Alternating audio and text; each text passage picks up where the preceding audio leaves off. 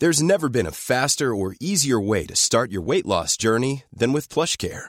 PlushCare accepts most insurance plans and gives you online access to board-certified physicians who can prescribe FDA-approved weight loss medications like Wegovy and Zepbound for those who qualify. Take charge of your health and speak with a board-certified physician about a weight loss plan that's right for you.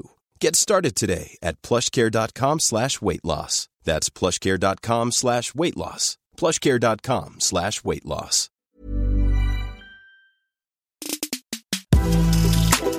Hello, folks. Mark's away this week, and I'm back. Hello. Today, we're going to talk about the return of Uluru to its traditional owners and the Right to Know campaign and general secrecy stuff, and how a Bill of Rights might reshape the way we sort of think about transparency and secrecy in this country. Then, we're going to talk about rent seeking and the way it sort of leads to empire building, the bureaucracy, and our inability to sort of effectively deal with drought and water. That's all on today's Democracy Sausage.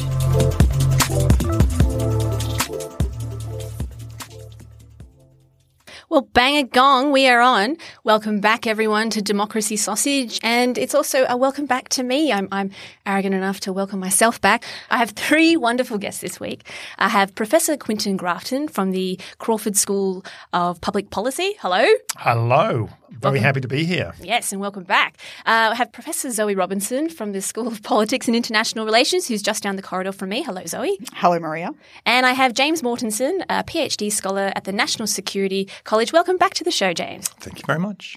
Um, Uluru has now been closed to climbers, and this is a really big and important event. And there were celebrations at the Rock um, last night. Um, how should we understand this event in contemporary Australian politics and history? Well, I think it's an extremely significant event. I'm married to an Indigenous man. I have an Indigenous daughter, and it, it was a really big event for both of them. It signifies a real shift, I think, in public thinking and public culture towards the Indigenous people in Australia. And I, I think it can be really a turning moment for for Indigenous rights, Indigenous culture in Australia. What happens next, of course, is open, but at least it at least lays the foundation. Well, there's that great song, R E S P E C T, respect. Mm. And it's also about listening, isn't it? So, you know, we've got listening to the heart in terms of the Uluru Declaration. And of course, listening to the, to the traditional owners have been telling us that they don't want people climbing on Uluru. So I'm glad that people have listened. I'm glad the government has listened. And I'm glad that uh, it has been closed. That's the right thing to do. And uh, I'm glad we've done it. And only hope, I suppose, in the future that a sacred site doesn't have to stick 400 metres out of the ground for us to stop trampling all over it, Yeah, I suppose. excellent point. Indeed, indeed. The other sort of big issue this week has been uh, around the press's campaign, uh, Your Right to Know. Uh, and it's sort of been in the context of a number of sort of security issues that have cropped up this week around uh, the uh, National Intelligence Security Committee, whose name, precise name, I can't quite recall, uh, which has rejected a government um, bill, which is quite a significant thing for this committee to do. Like it is a legislative committee, which means it is government dominated, and it is an important and prestigious committee as committees go in this country. Not as powerful as US committees, um, uh, but you know, basically telling uh, the government that it needs to go back to the drawing board. Uh, James, uh, you know, do you want to sort of um, walk us through a little bit about what the what the sort of issues around some of this security legislation were about? My probably imperfect appreciation of the situation is that it's quite similar as it has been. I mean, it's a perennial problem um, that the government's f- uh, found it's, well, is willing to now accept that it's in um, with this sort of legislation that is um, extremely broad definitions, you know, extremely loose terminology, very vague in, in what it's actually trying to achieve. And if I may, I suppose I'd drag us back actually all the way to 2001 in the sense that the legislation, the national security legislation that we've rolled out, and Australia has been prodigious in the amount of national security legislation it has rolled out since September 11. It's something like seventy bills. I Yeah, think. and it's it's much higher than than comparable in the UK, US. Um, but a, a lot of it has to do with counterterrorism, right? and in those bills, you still sort of see these broad sorts of legislative powers. Um, but also, those who appreciate these laws will be very quick to tell you that we don't utilize them very much. So we have a lot of these bills. Uh, there's a lot of a lot of these bills passed, but um, it's not like you know people are getting uh, you know strip search in the street or anything. They're being used responsibly, et cetera, et cetera. I think, and this is speculation on my part. But I, I think the government has taken that sort of thinking into this new space essentially into issues of um, information, uh, foreign influence, foreign interference, and now um, whistleblowing and that sort of thing. Yeah, That's, to, to remind sort of listeners, this this this bill specifically was about um, setting up a facial recognition database, um, and so and and it was you know called the Hub, and the idea was that. Uh, law enforcement agencies, but also corporations, even small businesses, could apply to the hub and um, essentially get you to identify your you know, whoever you want to identify, right? And it wouldn't just be licenses or passports. It would be like a fishing license or a proof of age card or, you know, any, any form of identification. Um, and some of the problems with this bill was that there's simply no limits on the numbers of requests that could be made, no privacy provisions, any of these kinds of things point I'm trying to get out, I suppose, is, is, is the government has has thus far, in national security legislation since 2001, relied on quite a lot of goodwill on the part of the practitioner, and getting to the pointy end of the stick. We're getting to these more nebulous issues that that simply doesn't cut it. And I think um, the the um, Parliamentary Joint Committee, the Independent National Security Legislative Monitor, um, these these bodies have identified that and they're pushing back. I mean, I think what was kind of interesting was that um, the sort of uh, the way Peter Dutton uh, used um, Labor and particularly Mark Dreyfus as a way to attack the committee, even though the committee is chaired by obviously a Liberal Party member and is headed up by, uh, or, you know, and is a prominent me- member of that is um, the rather hawkish Andrew Hastie. Um, and so this is this is for me as someone who studies Parliament quite kind of interesting as this sort of example of the executive and the judiciary. Like it's it's actually in, in, it, like one of those rare instances where Parliament seems to really be doing its job, even though when the incentive structure is actually set up for the government to kind of get its own way. Um, and these issues that it raises, like, really kind of link up to this sort of broader campaign that's being run by the media around your right to know. The fact that it's simply um, currently increasingly difficult for media organizations to report on information that we should know, um, you know, and and a key example of that is some of that awful footage uh, that was taken secretly by um, you know the children of people in aged care homes. Do we think this is going to be a problem for the government, or do Australians just not care? Well, I think Australians do care, and I think Australians are concerned. Of course, the, the idea of a parliamentary democracy is you vote a government in, and if they have a majority, which this government does, they're able to pass legislation and that legislation can then end up doing things that are not necessarily in the national or public interest.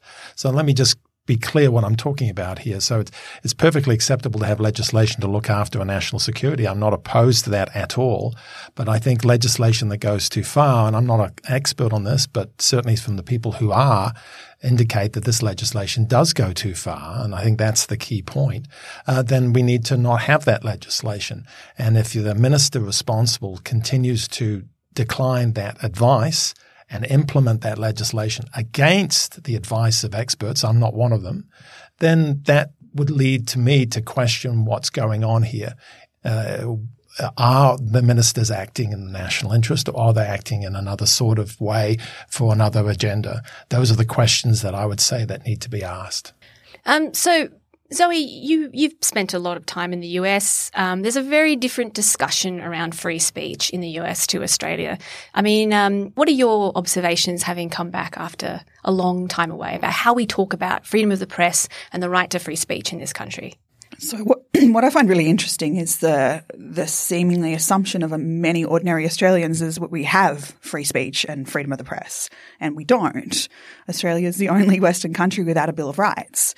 Would that be a universal panacea for this issue? No, absolutely not. The, we in in Australia, the justices of the High Court and of the Federal Court are appointed by pure executive discretion. So the governor of the day appoints the justices.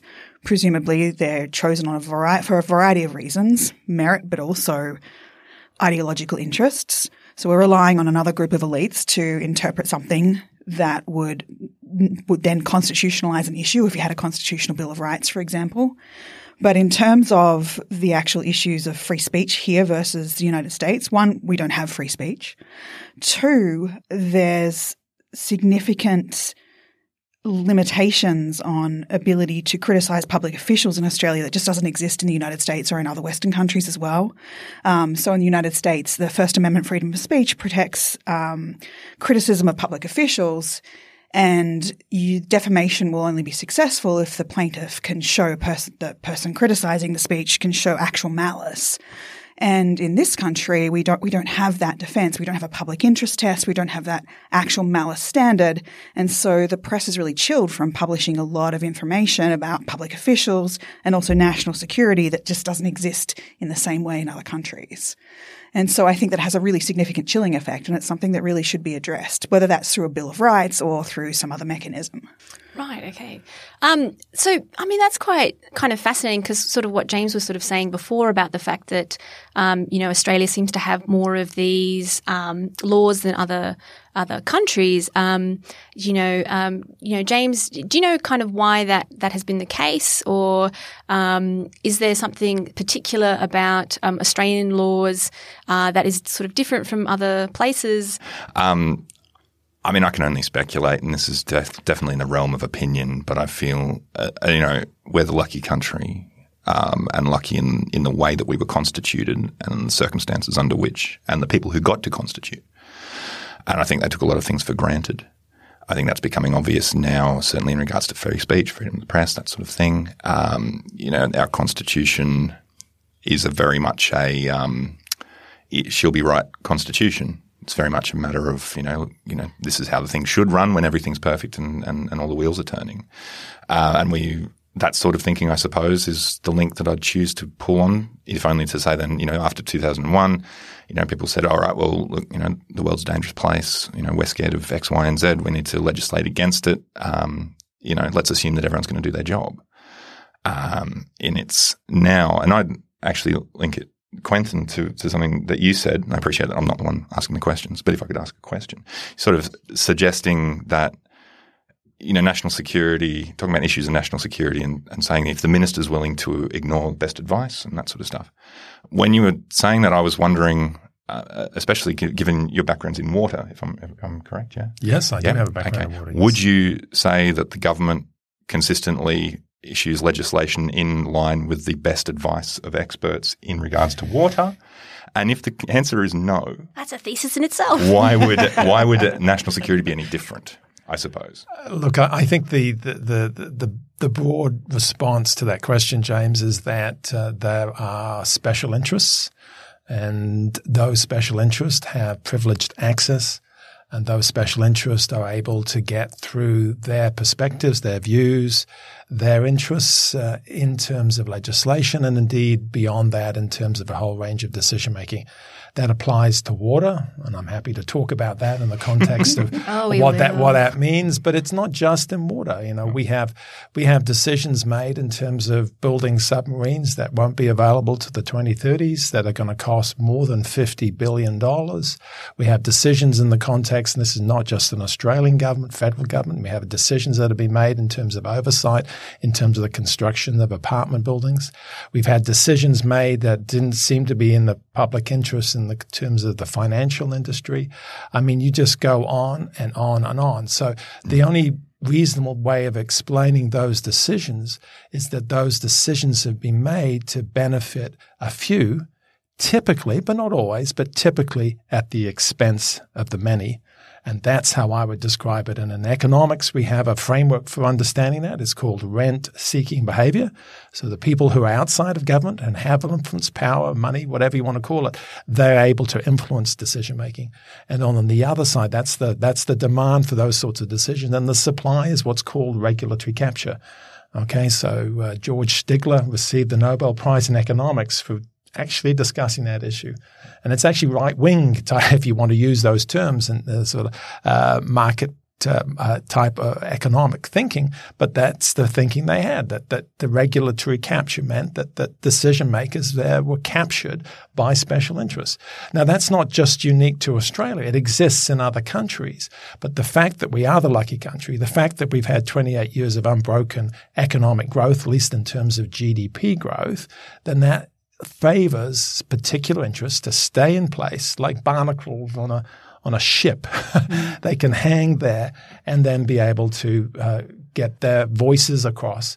And if they get their voices across that benefits them at the expense of the many, then they will be looking after their own interests. So I, th- I think that with other industries or other arenas such as water, you know, we we can we identify whether or not things happen, especially in regards to water, whether we we can maybe identify the rent seekers, but don't necessarily do much about it. But I think that there's an overt assumption throughout Australia, all levels of Australia, that national security stands beyond the rent seeking behaviour. I might lose a lot of friends by suggesting that that's not the case. Yeah, and bureaucratic. That, and ultimately, of course, it's not necessarily in a negative way, but it is in the government's best interest to have as much power as it can in order to do the job that we presumably ascribe to it. So the rent seekers in this case, obviously being the government. Um, and that works fine when you are viewing yourself as a lucky country, but when you think you're under the thumb, I don't think that's going to work.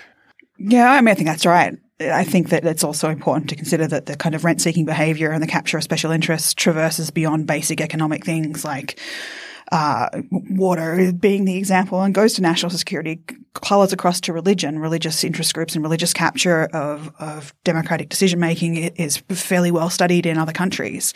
Um, exists here as well, presumably.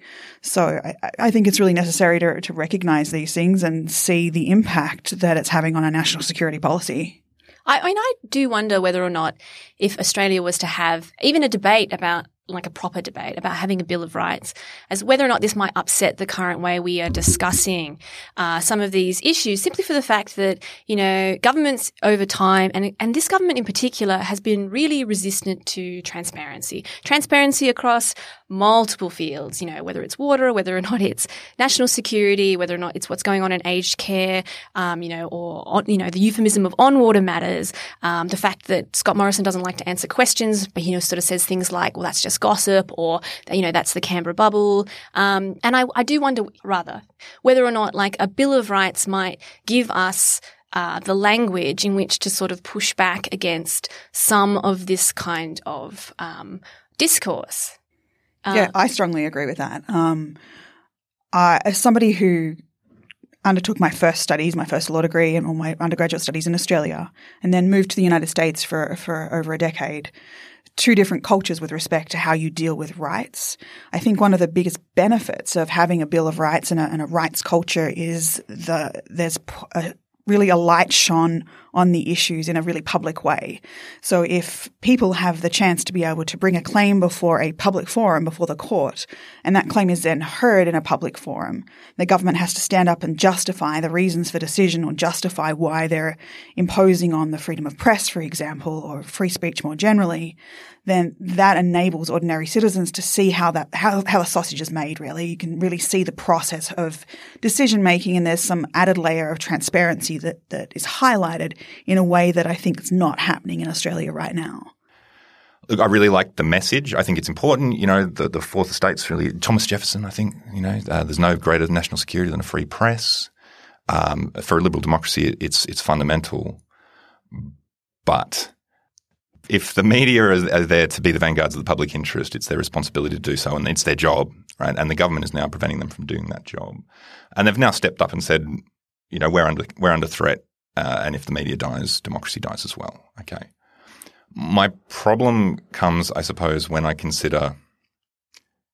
I mean, I can't remember all of the you know TV stations, newspapers coming together, and or even half of them, even half of them coming together and saying, you know, on this day, in this in this context, this is a matter of the public interest. So, not the fact that the world is on fire, you know, that we're counting down the climate clock to 2050, not the fact that Walgett still doesn't have drinking water a year after running out, not the fact that a woman's more likely to get murdered by a, inverted commas, loved one than hit by a car or stung by a bee or eaten by a shark. You know, on International Women's Day, we don't say Australia is a lucky country except if, you know, you're a woman and, you, and you're upset with your partner.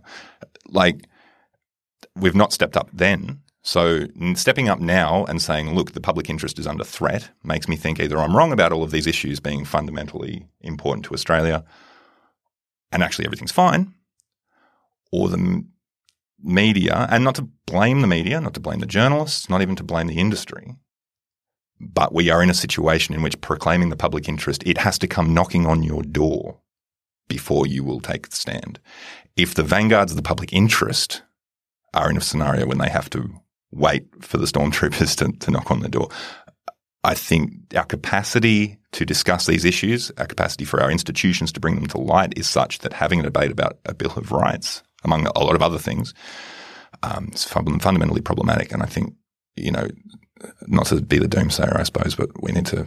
I, I guess it does hi- highlight the sort of uh, complex relationship that journalists have with the subjects that they report on, right? Um, and this goes to the idea of authorized leaks. Um, and also like, you know, most Australians might not really understand this, but, you know, the, the proximity of the press gallery to uh, to politicians is actually once again a rather unique Australian phenomena, right? In most other countries, um, you know, the press is not embedded in the same building, and so the kinds of relationships that develop between uh, the press and um, and actors, political actors, um, is sort of more closer and more kind of intimate as as a result of that the australian media is nowhere near as competitive as say like the viciousness of fleet street or uh, you know the washington press pack because there are fewer um, actors and and there can be a kind of sort of like um, consensus that forms sort of within the gallery as well. So there, there are all of these kinds of, you know, challenges. And I mean, ultimately, and this is one of the things I found kind of interesting about some of the discussions being led by people like Katharine Murphy, people who are sort of pushing this kind of agenda within the media about the, the collective action problem, right? Which is they're kind of, they're all competing against each other, but comp- competition isn't fierce enough. And so, you know, they ask a question, the minister doesn't answer it. And so, you know, but then the next journalist doesn't ask the same question. They ask the question that they want to ask for their own newspaper, for their own newspaper editors. And so it is kind of difficult for um, uh, journalists um, because they're not really a team, and yet they, um, you know, they they have to sort of fulfil this kind of of function. Um, so I think it is. Yeah, I think we should. I don't know. Maybe we should cut them some more slack. I don't. know. I, am definitely don't please don't get me wrong that I'm not going after anyone in particular. I mean, it's it's a society wide issue.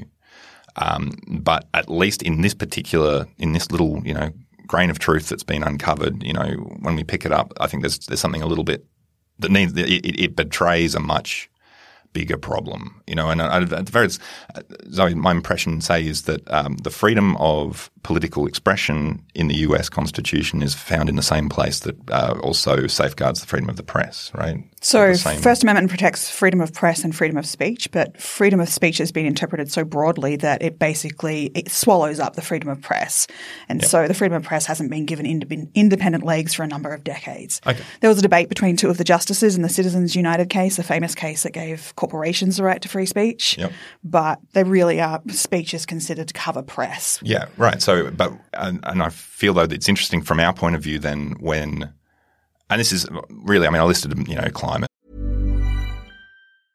Hiring for your small business? If you're not looking for professionals on LinkedIn, you're looking in the wrong place. That's like looking for your car keys in a fish tank. LinkedIn helps you hire professionals you can't find anywhere else, even those who aren't actively searching for a new job but might be open to the perfect role. In a given month, over 70% of LinkedIn users don't even visit other leading job sites. So start looking in the right place. With LinkedIn, you can hire professionals like a professional. Post your free job on linkedin.com slash people today. And a bunch of other issues that I still think are genuinely in the national interest. Um, but in regards to even recent events, when you've got people like Richard Boyle on 160-something years for telling the truth, essentially, um, or the High Court – you know, whose hand is essentially forced, I appreciate, but the High Court saying that no, you know, Australians do not have an individual right to freedom of political expression. And more to the point, the government can control 16% of the population, every public servant in the land, to not speak politically. That's you know, like not coming to that fight with the same sort of gusto. I think, like, look, maybe maybe it's just a matter of in the future you know, if if the right to know maybe the right to know really campaign should have legs, it should continue, but it should expand beyond its own doorstep. Well, you know, the price uh, price of democracy is eternal vigilance. And mm. so if you're saying that we need to be vigilant about a whole range of issues in addition to the right to know, then I absolutely agree with you, James. It's not just one or two issues, it's across the board. we as voters, we as Australians need to be aware of what's going on. That's why the right to know is important as, as a free press. But we also not only need to have the information available, we actually have to act on that information. But also have the capacity to act on that information. And I think that's probably where the, where the Bill of Rights campaigners would come in and say that would give us the lever that we need in order to act on the on, on our need to have this kind of transparency around this whole range of issues. But I think what was interesting for me about your comment was I'm wondering whether you're skeptical about the the journalists in terms of self-interest in the right to know campaign or the corporations, right? Is there something that's kind of behind this? Because I find it really interesting that we have with the media ownership issues in Australia with predominantly two two large corporations owning owning the large share of the free press in Australia and they're perpetuating this right to know campaign. You know, the skeptic in me wonders what what might be going on behind the scenes here when you have two very large special interests pushing for something like this. So, I mean, I, I would look at it from the other, or I have looked at it from the other perspective in the sense of, you know, going, going from the other direction.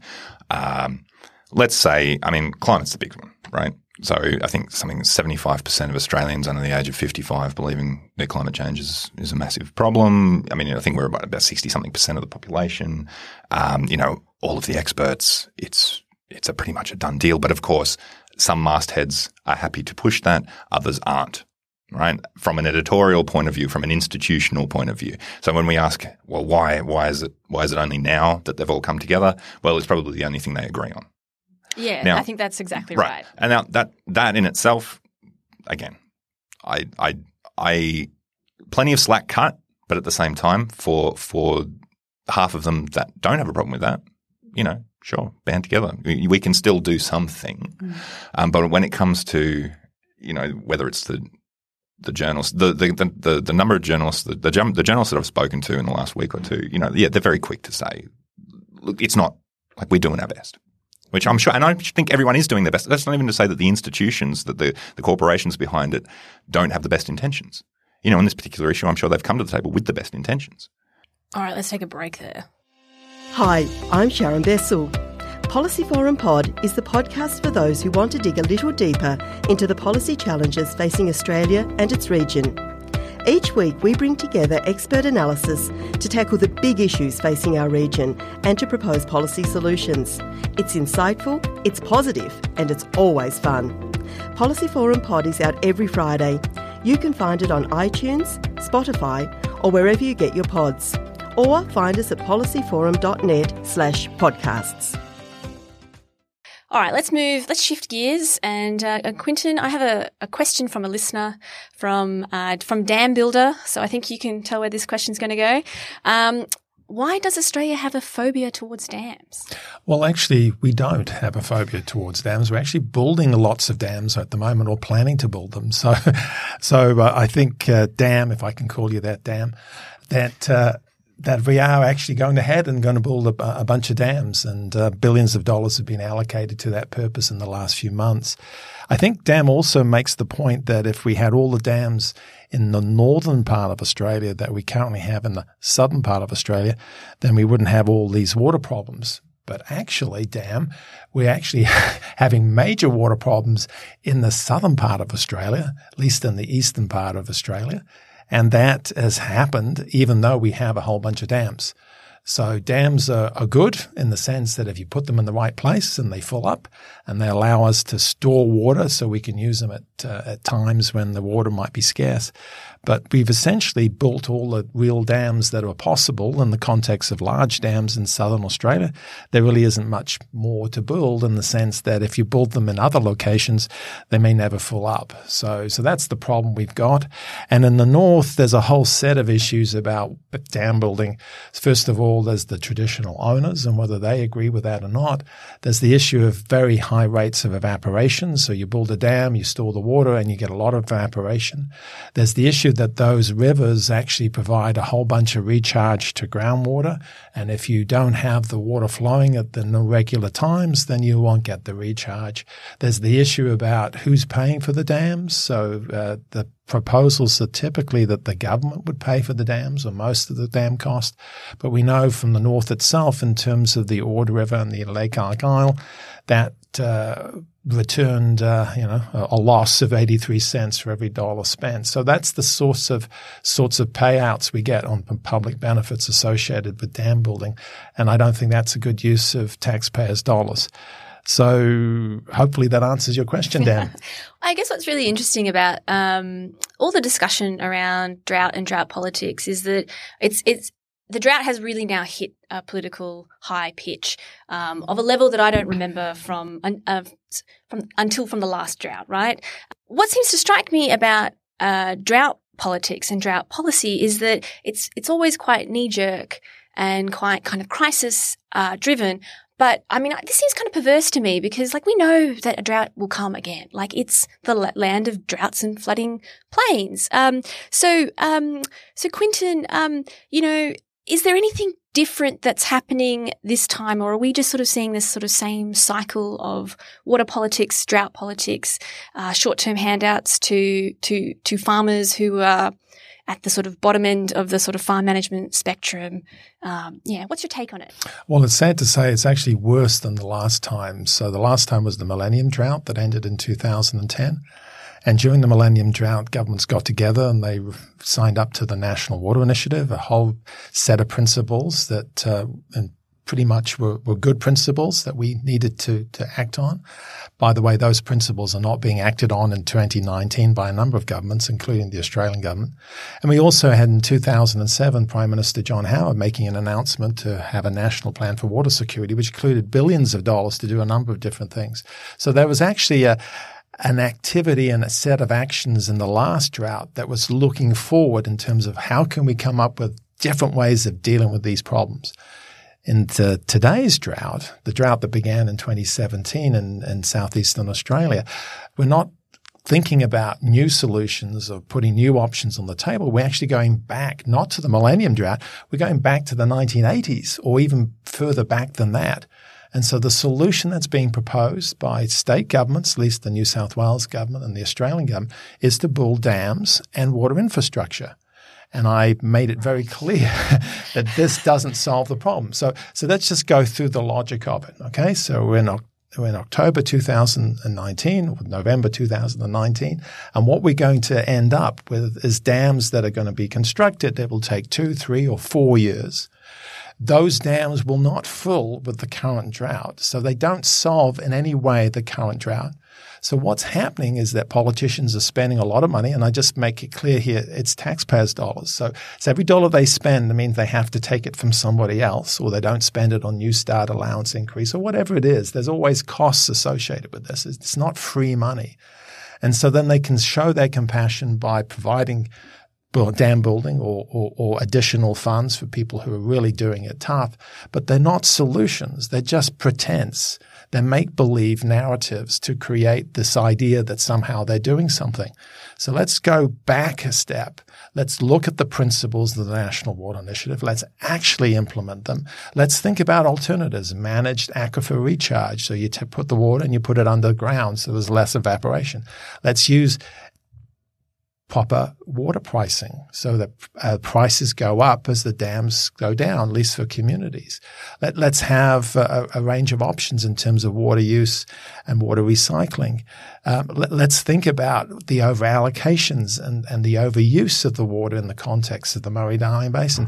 All how, of these are basic stuff the the uh, you know crisis in the Murray-Darling Basin, how much is that impacting the severity of this drought or the capacity for farmers to be able to cope with with drought conditions? Like, well, well, clearly we have a drought, and certainly dryland farmers are suffering some of the worst in the context that they have the the, the probably the, the the least amount in terms of the buffers to be able to respond to to a drought. Irrigators are also suffering in the sense they're getting uh, low allocations, in some cases zero allocations. So across the board, there are farmers suffering. But it's not just farmers. There are people living in Walgett. There's people living in Wilcannia. They're not having access to water. The only water they get is coming off on the back of a truck in 10 litre cartons. And that water that they would normally be able to access, let's say across uh, along the the Barwon Darling. That water was extracted as late as 2015 and 2016. You know, large amounts of water were extracted. Not enough was left to allow the water to flow down and to be able to be able to provide the necessary priority for communities. So it's not just a drought issue. I mean, politicians will keep on saying drought, drought, drought, and drought. And I would say to them, no, it's a water emergency and a water emergency implies, in my view, that there were, that we need to tell the truth and we need to act on the truth. And that truth is that we have mismanaged how we use our water. And if we've mismanaged it, we haven't planned and done the necessary things that we should have done, then that itself has caused this water emergency. So it's not about blaming people. It's about saying, okay, recognize the truth. Now let's act on the truth. And acting on the truth is not about building more dams or pretending that sending out payments to people doing it tough is going to fix this problem because it's not going to fix the problem. So we in the driest inhabited continent of the world need to do better. We're not doing what we need to do. We have the solutions. We have the options on the table. Let's actually do them. I do kind of wonder though, you know, how far this conversation can honestly progress whilst we, like the elephant in the room here seems to be climate change. You know, I mean, the National Farmers Federation, I think it was the second sentence in their uh, sort of policy report thing to government. Um, you know, um, yeah. D- does anyone have any any hope? I, I, I don't know. I mean, I yeah, look, it's it's bad news, and look, coming from the NSC, right? So we're we're, we're big on national security, right? Um, you know, climate change is in the conversation, right? So the national security community is one hundred percent in it, right? Totally involved. I don't think there's a single, um, you know, a single interest group that comes through, you know, for say executive education or, or for anything like that that doesn't get the climate change talk, and everyone responds to it really well. Everyone's on board. Um, but I've really, I'm sort of stuck on what you've been saying, Quentin, and please feel free to fact check me. But my impression was that the, that the NWI, that the, the, water initiative was rolled back about 2015, or, you know, essentially we, we, we turned our back on it around that time. I don't I remember resonating in my ears is, you know, people like Barnaby Joyce saying, um, you know, water is money, stored water is a bank, right? Our, the way that we view water is, is as a commodity.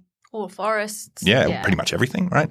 You know, and I'd really like to see it treated as a national security issue as well, right? And, and I think maybe I'm, I'm, I'm here, I'm cheering for my own team here, but, um, you know, national security has definitely spread its tentacles all over the place. Um, but this might be one where, where we welcome it in the sense that, uh, you know, the people of Walgett, I'm sure, would definitely tell you that there's, it's pretty hard to have any sort of security when you're not drink, you don't, you don't have drinking water, water. right? Um, having that sort of view of the necessity of the infrastructure, that we're not here to um, create commodity, we're not here to create wealth or value, but we're here to safeguard a, a way of life or safeguard, a, a, you know, our, our communities. Um, seeing that happen, I feel like yes, climate change is a big issue, um, but in the short term, I think we can still there's still time to turn around, you know, to to, to do an about face, hopefully, um, and and at least change the way that we talk about things as opposed to waiting for reality to bite us on the ass, basically. Look, climate change is an important issue for Australia. We will suffer, and we already are suffering from climate change. Certainly, higher temperatures are contributing to high rates of evaporation, which is contributing to the, the water emergency. But let's do some backpedaling here. so it's the high rates of water extraction in the Murray-Darling Basin is a much, much bigger issue than climate change. Okay, so just fact fact check on me on that. It, it's absolutely the case. So we are extracting more than 50% of the, the, the, the, the stream flows. In some cases, it's 70%. Are you, are you serious? Oh, I'm absolutely mm. serious. Okay. So we'll have high rates of extraction. Those high rates of extraction totally dominate what's happening in the context of climate change. So, so the point about it is it's a, it's a, there's a downside as an upside. The downside is we are extracting a lot of water. But the upside is we can actually do something about it. we can't fix climate change, but we can certainly fix our levels of water extraction. I also want to highlight uh, this. We talked about the Bill of Rights, but, but you know we actually do have legislation in this country. We have a Water Act of 2007, amendments in 2008. We have individual water acts, like the 2000 Act in, in New South Wales. Those acts actually tell us to do certain things. So in the Water Act of New South Wales, guess who has first priority? It's actually communities. Towns have first priority. But tell that to the people of Wilcannia that they got first priority mm-hmm. because they didn't. The way the water sharing rules were implemented is that the upstream irrigators got that water and they did not get that water. Yet that's what the Act said they should have actually given the priority to communities. We have a Water Act of 2007 that gives priority to actually bringing flows back in for the environment. And although some of that has happened, we've gone backwards in all sorts of ways in terms of implementation. So it's not just about having a good act as much as it's nice to have a good act. It's about implementation and where do we get failures in implementation? Why do we have failures? The standard explanation is it's ignorance. Oh, we just will sleep on the wheel. Actually, no. In the context of water, it's not the case. The information has been provided to the political leadership. It's been provided to the senior public servants of what's wrong. We even had a royal commission from South Australia that identified maladministration. We had a productivity commission that made a findings in January of this year. They were published, highlighting a whole range of issues.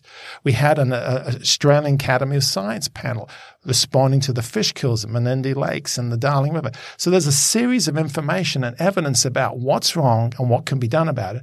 And guess what we have right now? We have a whole bunch of dam building going on, and we have $1.5 billion allocated for subsidies for water irrigation infrastructure. And that is not going to solve this problem. In fact, it sends us backwards. So, so it's not about evidence. It's not about acts. It's about implementation. And we have to get to it's the political problem. Correct. Yes, and it, it, sounds like from what you're saying that uh, politicians and the National Party in particular, given they represent these regions overwhelmingly, may need to rethink how and what they will say to the peoples in their communities about what is long term and viable for some of these communities. Is that sort of what you're saying? Well, that's exactly what I'm saying. So if, if you are in rural New South Wales, and you have a water minister and a drought minister who's saying that they're going to solve your problems or help you in terms of dam building and and uh, paying uh, uh, welfare payments to, to farmers, then then you are being misled. So you need to ask the questions of your uh, MPs. Uh, what are you doing for me as in the context of the community? Uh, what are the decisions that you have made that have actually been contrary to the interests of the community? And what is the public interest and the national interest and the regional interest that is being ignored? Uh, and uh, as I said, it's it's it's not like we don't have the solutions. It's not like we ha- don't have the options, and it's not like this is a surprise. The fact that we've got a drought is certainly should not come as a surprise to anybody. So so I think those questions need to be asked, and uh, and hopefully uh, hopefully with those questions that there will ultimately be change. But it's certainly not going to happen from from people uh, providing uh, evidence that itself is not going to make a difference here. Something else has to happen, and people have to sort of get engaged and say, yes, we've got a water emergency.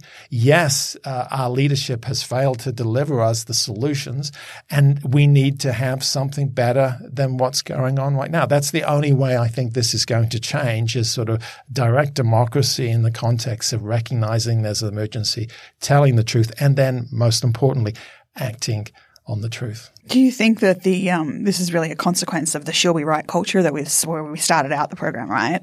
This is a really the country is really quite. Yeah, it'll be fine. It's all right. She'll be right. And this is really a consequence of that. There seems to be a similar thing, which is the communities are saying, well, okay, this is what we're being told, and okay, it'll be all right. Everyone's taking care of it rather than stepping up and, and taking care of things for themselves. Well, I think there's a trust issue, isn't there? So you trust governments to to make the decisions that ultimately will look after people. Mm. And I understand where this goes. Okay, you know, you have politicians who have to look after their personal interest. I understand that. They have their own political interests. I also understand that. I get that. Okay. But there's a three legged stool, and the third leg of the stool is the national and the public interest. And I think when that stool has that third leg doesn't seem to be standing up, so to speak, then then I think people ultimately recognize it. And but it takes time. So I mean, the fish kills in January, okay, really went global in, in the context of understanding. Gee, there's something going on here. We already knew this, and if we work in the water area, but the, it became much more visible. And then, of course, the next thing is yes, there's a real problem. Then the next thing is what's going on about it. And the traditional mantra has been, well, we're world's best practice, which is clearly not the case here in, in the Murray-Darling Basin or Australia. And then the next line is, oh, well, if it's not, if, if we're no longer world's best practice, then it must be just about the drought. So it, there's always somebody to blame, blame the river, blame the drought or whatever. And then ultimately people, when they eventually see, and there's tr- more trouble coming at sadly in the next few months, in, in our summer months here, uh, then, then they say that there's actually no, no change, things are actually getting worse, mm-hmm. then they'll start to question the, the, the, the lines that they've been fed and say, well, now we've got to do something different. And that's what I'm saying. The options are already there. People need to grab those options and they need to uh, engage with their political leadership and say, these are the options we want to be considered, not the options that go back 40, 50 years uh, that clearly aren't going to deliver for us. A, I think we definitely have to, to watch this space, and this issue will, will obviously keep.